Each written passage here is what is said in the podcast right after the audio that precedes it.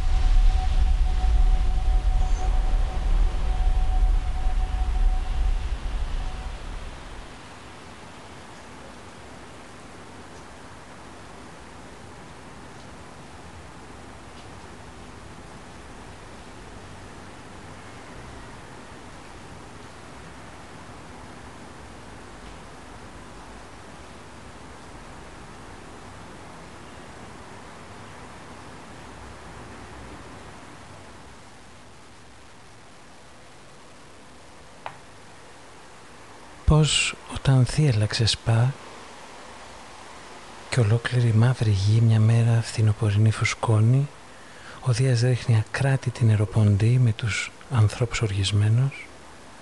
Όσοι στην αγορά στραβά δικάζουν και άδικα καταπατούν το δίκαιο τις θείες εντολές δεν σέβονται. Και τότε οι ποταμοί πνιγμένοι όλοι στο νερό κόβουν πολλές πλαγιές συνάμα οι χήμαροι ορμητικοί βοκώντας και στενάζοντας Απ' τα βουνά στην πορφυρή θάλασσα κατεβαίνουν, ρημάζοντας τον χωρικό τον μόχθο, παρόμοια μούγκριζαν καλπάζοντας οι τροικές φοράδες.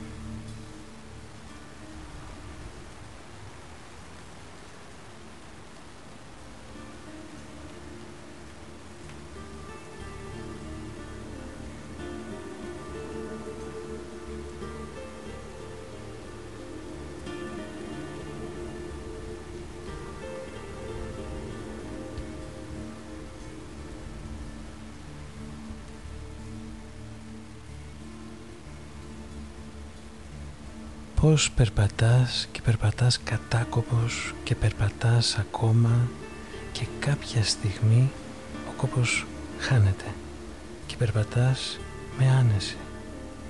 Έτσι περίμενε τη στιγμή που της μητέρας το βάσανο θα τάντεχε. Μα δεν συνέβη.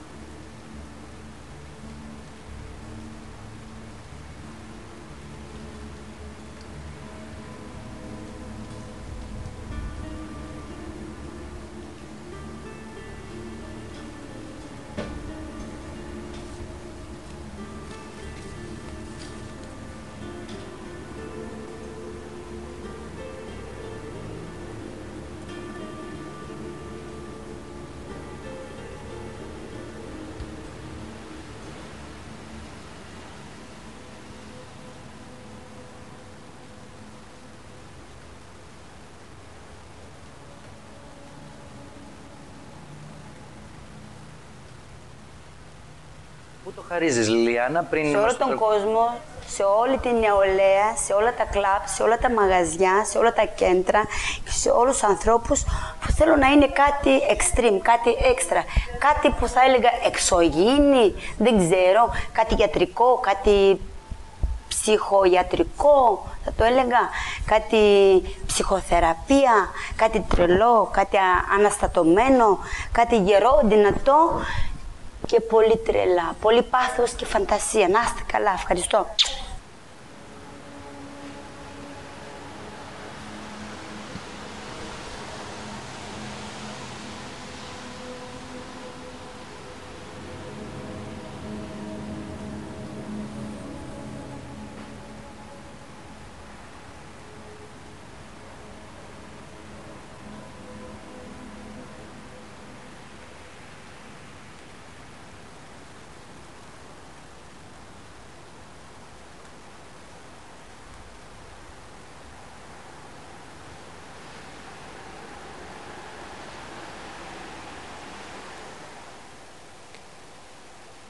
Πως η νύχτα πέφτει και τα αστέρια βγαίνουν και οι σκιές χάνονται και δροσιά απλώνεται στις πυρωμένες πλάκες, στην άσφαλτο, στα μπαλκόνια, αλλά τα κύματα δεν ησυχάζουν, έτσι και η καρδιά του αφού έφυγε.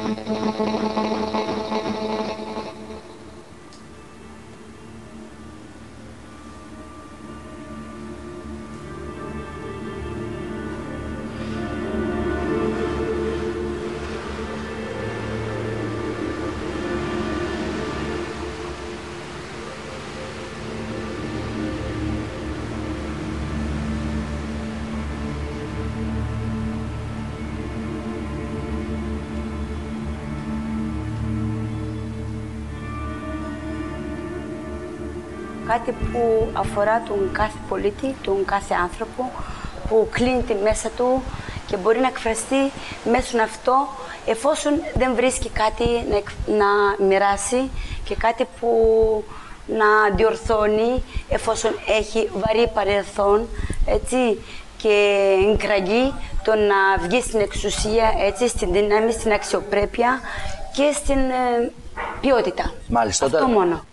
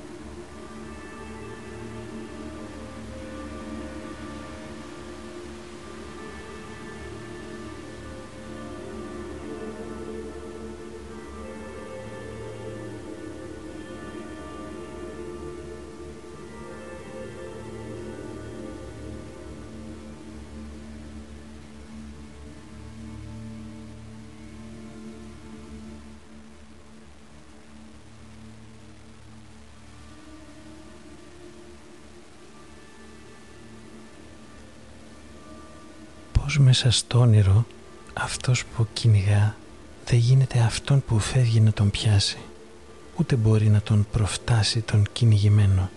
Μήτε και αυτός όμως να του ξεφύγει. Παρόμοια τώρα ο ένας τρέχοντας δεν έφτανε τον άλλο και ο άλλος δεν κατόρθωνε φεύγοντας να γλιτώσει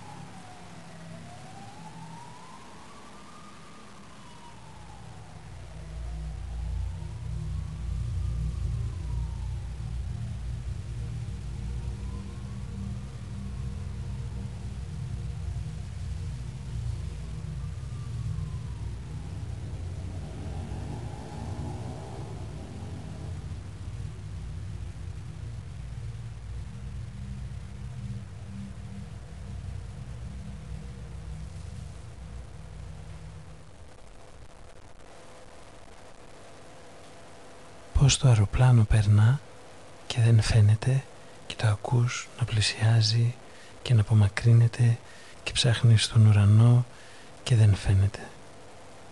Έτσι εξέταζε τα πράγματα ακούγοντας μια καταστροφή που έρχεται και φεύγει και δεν φαίνεται.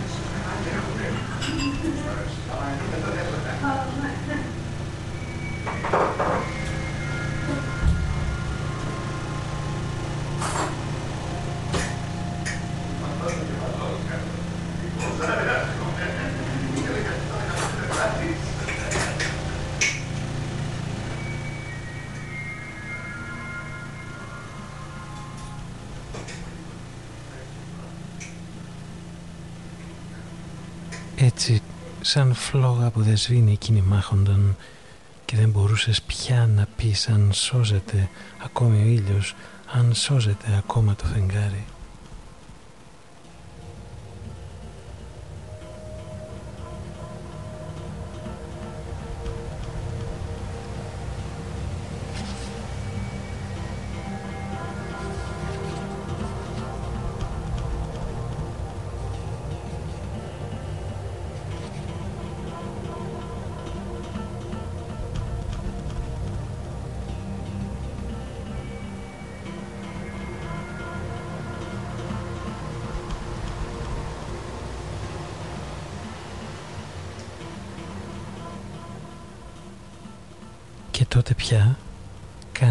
Θα αναγνώριζε τον θείο Σαρπιδόνα ακόμη κι αν τον ήξερε γιατί τα βέλη, η σκόνη, το αίμα ολόσωμο τον σκέπαζαν από την κορφή ως τα νύχια και εκείνοι πύκνωναν χωρίς σταματημό γύρω στο σκοτωμένο σώμα σαν μύγες που βομβούν την άνοιξη στη στάνη πάνω από τις καρδάρες όπου το γάλα στα κιούπια ξεχυλίζει.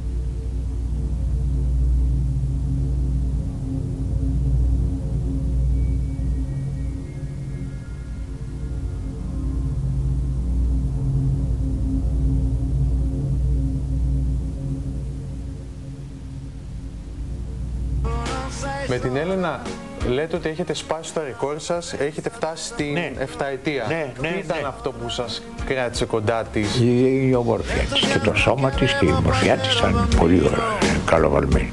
Και τη βλέπεις πώ είναι, ντυμένη και έχει, έχει ταλέντο στο ράψιμο και σε όλα αυτά.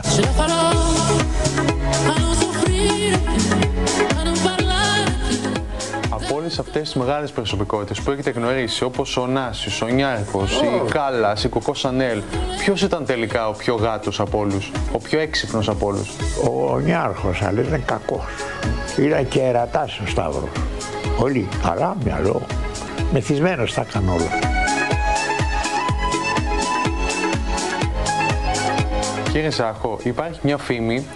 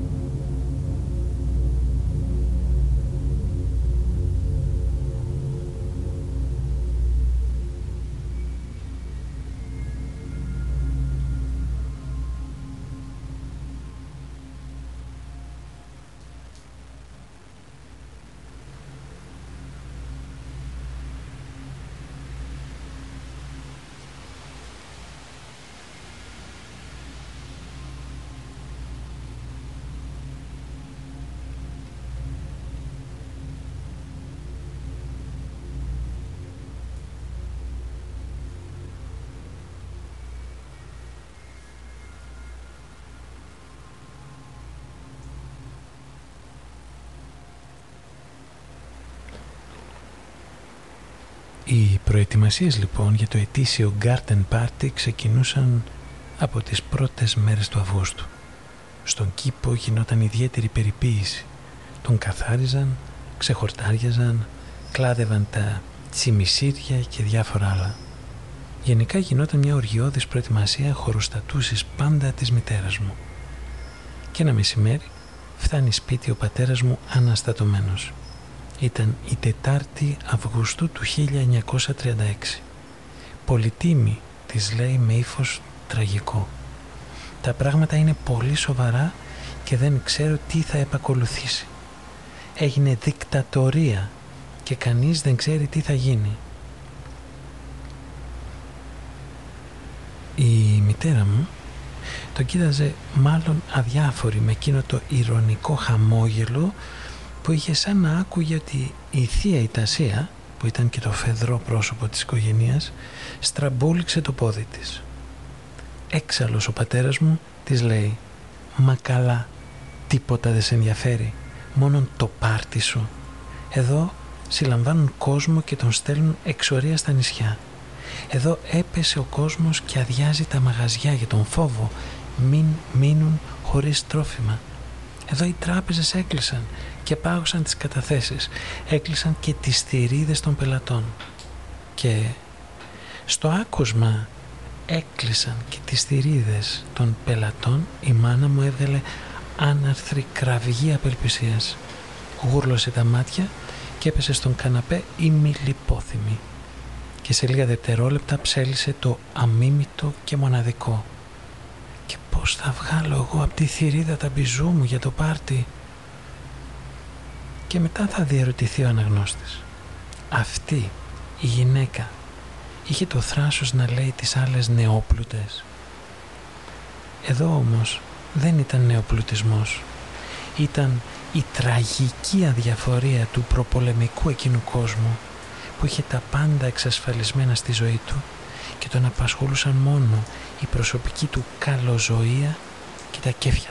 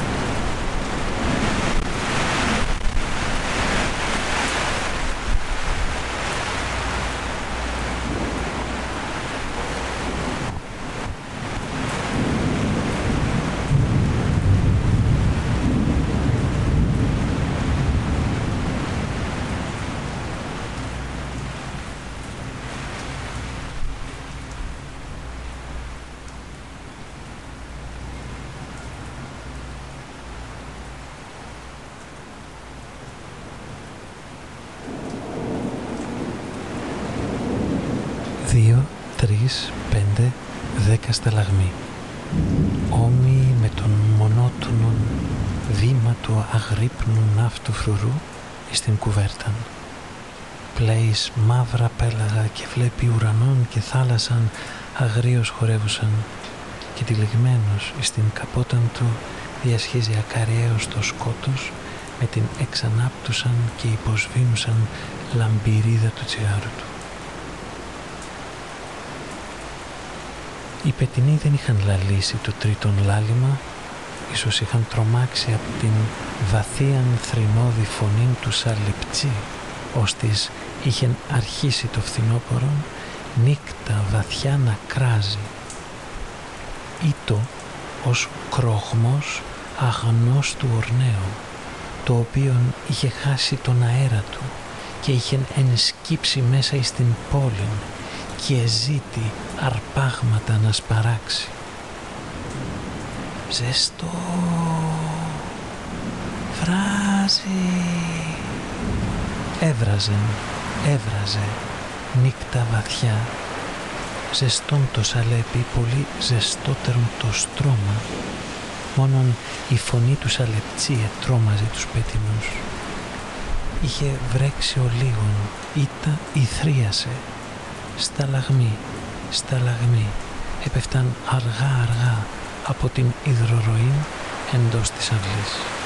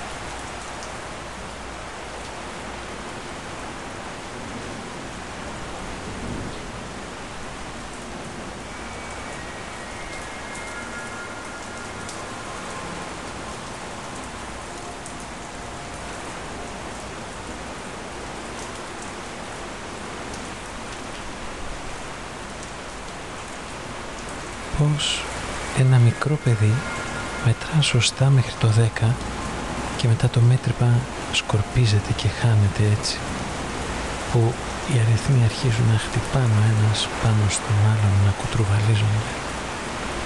Έτσι και αυτός κέρδισε το βλέμμα της, το όνομά της, το χαμογελό της και μετά θόλωσε. Δεν ήξερε τι να κάνει.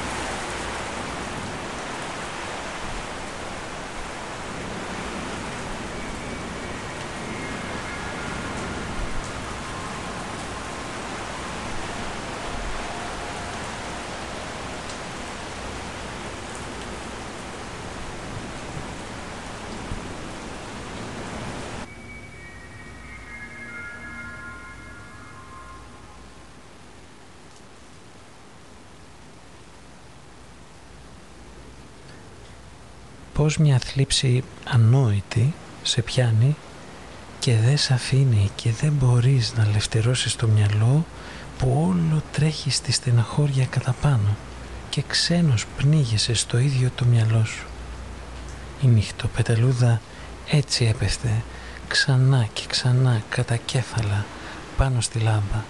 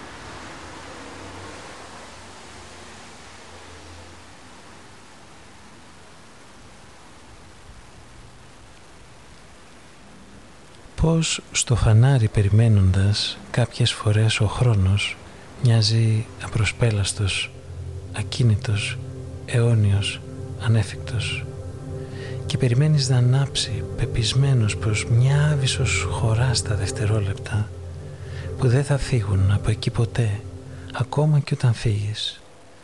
Τίποτα από όσα κινούνται δεν κινείται και κοιτάς ακίνητο στο φανάρι από κάτω με φόντο τα σύννεφα.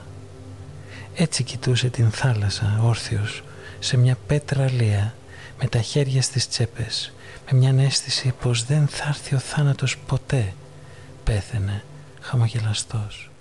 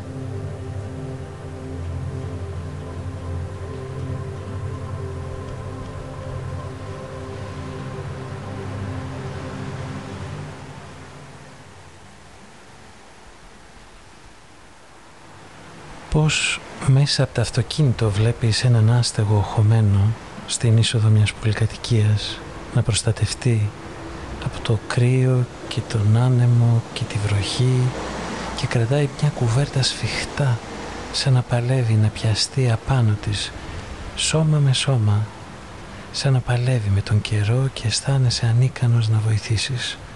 Και αυτό κάνει όλη τη ζωή σου χωρίς νόημα ακαριέα και θυμώνεις και αυτό σε κάνει να υποπτεύεσαι πως είσαι ψεύτης. Έτσι τον κοιτούσε αργά αργά να τρώει.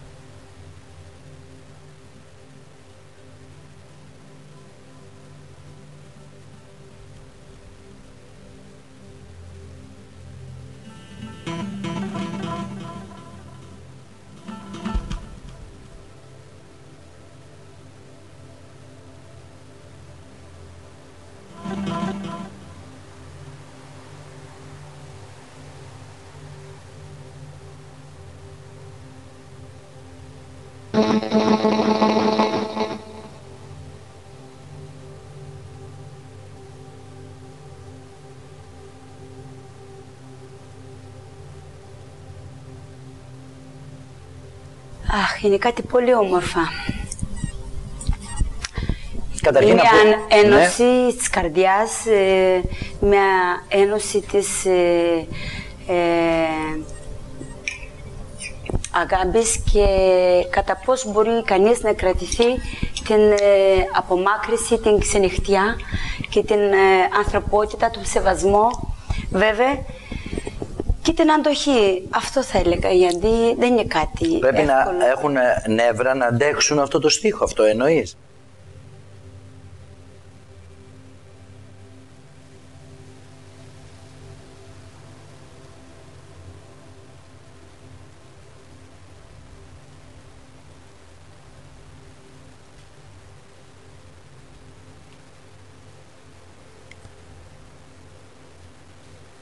Πως σε στιγμές θυμού εκτός ελέγχου μόνος φωνάζεις ή τσακώνεσαι και λες ξανά και ξανά την ίδια ερώτηση για να δείξεις πως δεν γίνεται, δεν θέλεις, δεν μπορείς να απαντήσεις. Και φωνάζεις τόσο που δεν αφήνεις κανέναν άλλο να απαντήσει εκτός και αν φωνάζει και αυτός. Και δεν είναι βέβαια σίγουρο ίσως φωνάζεις γιατί αισθάνεσαι μόνος. Αισθάνεσαι μακριά και θέλεις να σε ακούσει ο άλλος εκεί πέρα ή ίσως και τα δύο. Έτσι έτσι με τα μάτια ορθάνυχτα μέσα στο κεφάλι του ρωτούσε ξανά και ξανά λεπάλληλα τι σκέφτονταν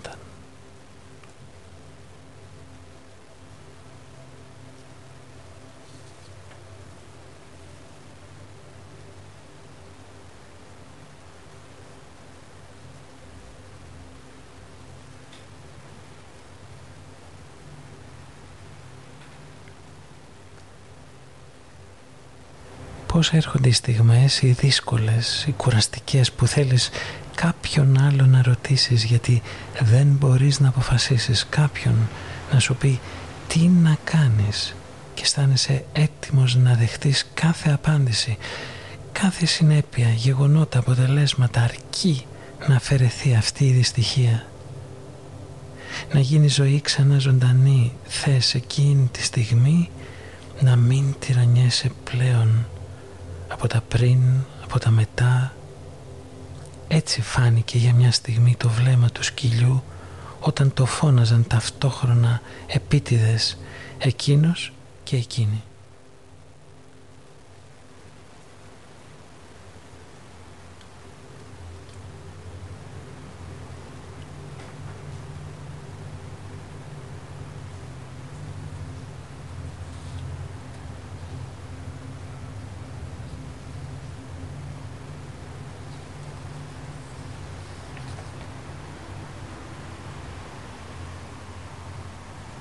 Την περασμένη εβδομάδα ήμουνα στο σπίτι δύο η ώρα το βράδυ, Σάββατο βράδυ. Σάββατο βράδυ. Και ακούω κάτι χράτς κρούτς πίσω να πούμε στην, α... στην αυλή, λέω τίποτα γάτες, τα άνοιξα να ακούω, λέω η, η σόμπα θα είναι, λέω θα πέσαν τα ξύλα από την ξυλόσομπα ξέρω εγώ μέσα. Τελικά ήταν ένα, πρεζ... ένας πρεζάκιας πίσω στην αυλή και μου σπάγε τα παράθυρα για να μπει μέσα ρε μαλάκα. Ακούς. Ναι, ναι. Είχα τέτοια χαζά. Δηλαδή, βγήκα στο παράθυρο, του λέω θα σε θάψω εδώ, του λέω στην αυλή και δεν θα σε βρει κανένας, του λέω ποτέ. Δεν θα σε βρει άνθρωπος, του λέω. Θα, θα, θα, θα- θα- κομμάτια θα σε κάνω. Και άρχισε και τρέχε. Και μετά έφερα και τους μπάτσου, ας πούμε, γιατί έπρεπε να τους φέρω τους μπάτσου, δεν γινόταν. Γιατί πήγε και πάνω στο σπίτι, μπήκε αυτός στο σπιτινοκοκύρι, δεν βρήκε τίποτα και κατέβηκε κάτω σε μένα. Και είχα τέτοια χαζά, κάτι τέτοια δηλαδή κουλά τελείως. Γενικά ψυχολογικά καλά είμαι όμως, είμαι OK. Thank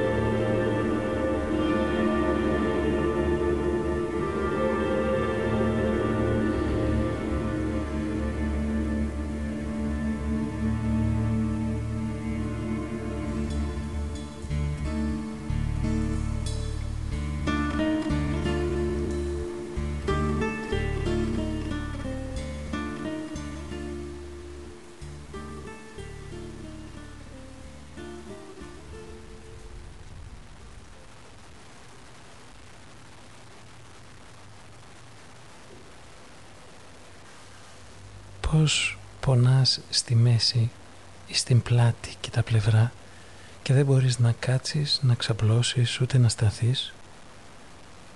Και μια αγωνία σαν να είσαι φυλακισμένος μέσα στο σώμα σου αρχίζει να σε κυκλώνει σαν να είσαι μέσα στη ζωή όμοιρος που σε πνίγει χωρίς θόρυβο, χωρίς κάτι ορατό αλλά εσύ ουρλιάζεις και βλέπεις την αγωνία μέσα σου να φουντώνει απότομα έτσι ακουγόσουν. Και αυτό σε τρόμαξε. Η ηχό που είχαν στα μάτια της τα λόγια σου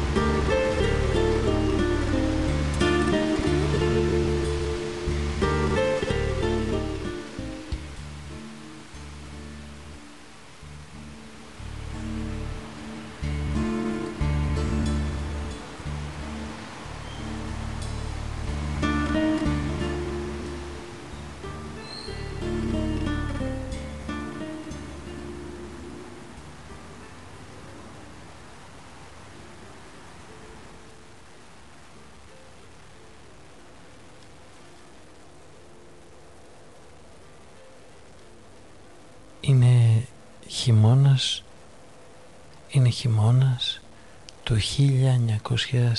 1942 ο Νίκος Γκονόπουλος κλωβισμένος μέσα στην Αθήνα γράφει τον Μπολιβάρ. Ένα ποίημα το οποίο διαβαζόταν κατά τη διάρκεια της αντίστασης απάνω στο βουνό για να δίνει ακριβώς κουράγιο και σθένος για να εμπνέει και να φωτίζει. Το τέλος του ποίηματος έχει μια κάποια παραδοξότητα ενώ έχει κάνει μια μεγάλη και λαμπερή πορεία ανάμεσα στις Υπήρους και έχει ταυτίσει την Ελλάδα με την Λατινική Αμερική και την Αλβανία δημιουργώντας ένα παράξενο τρίγωνο και έχοντας σπάσει πολλά στεγανά καταλήγει αφενός με έναν ύμνο αποχαιρετιστήριο στον Μπολιβάρ ο οποίος ε, είναι μια υποδόση τέλος πάντων την οποία την ψέλνει ένας χορός ελευθεροτεκτώνων, μασόνων δηλαδή, ε, στην οποία μιλούν ακριβώς για τις απαραίτητες ανθρωποθυσίες που πρέπει να γίνουν και μετά έχει κάτι παράξενο. Έχει ένα συμπέρασμα. Και λέει ο ποιητής το συμπέρασμα του ποίηματός του. Μετά την επικράτηση της Νοτιοαμερικανικής Επαναστάσεως στήθηκε στα Νάπλη και τη Μονεμβασιά επί ερημικού λόφου δεσπόζοντος της πόλεως χάλκινος Ανδρεάς του Μπολιβάρ. Όμως, καθώς τις νύχτες ο σφοδρός άνεμος που φυσούσε ανατάραζε με βία την ρεντιγκότα του ήρωος, ο προκαλούμενος θόρυβος ήταν τόσο μεγάλος, εκοφαντικός, που στέκονταν αδύνατο να κλείσει κανείς μάτι. Δεν μπορούσε να γεννεί πλέον λόγος για ύπνο. Έτσι, οι κάτοικοι εζήτησαν και διακαταλήλων ενεργειών επέτυχαν την κατεδάφιση του μνημείου. Ακριβώς μετά έχει μια κρυπτική φράση η οποία αυτή είναι πιο γνωστή ως τέλος του ποίηματος που λέει «Στρατηγέ, τι ζητούσε στη Λάρισα εσύ ένας Ιδραίος» παρόλα αυτά το συμπέρασμα του ποίηματος δεν είναι αυτή η φράση, είναι ρητά αυτή η ανέγερση ενός Αδριάντα ο οποίος τελικά ενοχλεί και οι ίδιοι οι κάτοικοι της χώρας ζητούν και καταφέρνουν να κατεδαφιστεί. Νομίζω είναι ενδιαφέρον να σκεφτεί κανείς πως εκείνα τα χρόνια αυτό είχε διαβαστεί από ανθρώπους που πάλευαν και ήταν πολύ πιθανό ότι κάθε μέρα ήταν η τελευταία τους. Δεν τους ενέπνε ένα πείμα που έλεγε πως θα υπάρχει ένα αίσιο τέλος μέσα στην ιστορία. Παραδόξως, ο ποιητής καταφέρνει μία από τις πιο ενδιαφέρουσες αποτυχίες που μπορεί κανείς να φανταστεί. Ενώ είναι πικρή γεύση στο τέλος του ποίηματος με κάποιο τρόπο απελευθερώνει μια, μια ορμή από ό,τι φαίνεται στηρίζει ή στήριξε κάποτε ανθρώπους οι οποίοι πάλευαν για ένα καλύτερο αύριο.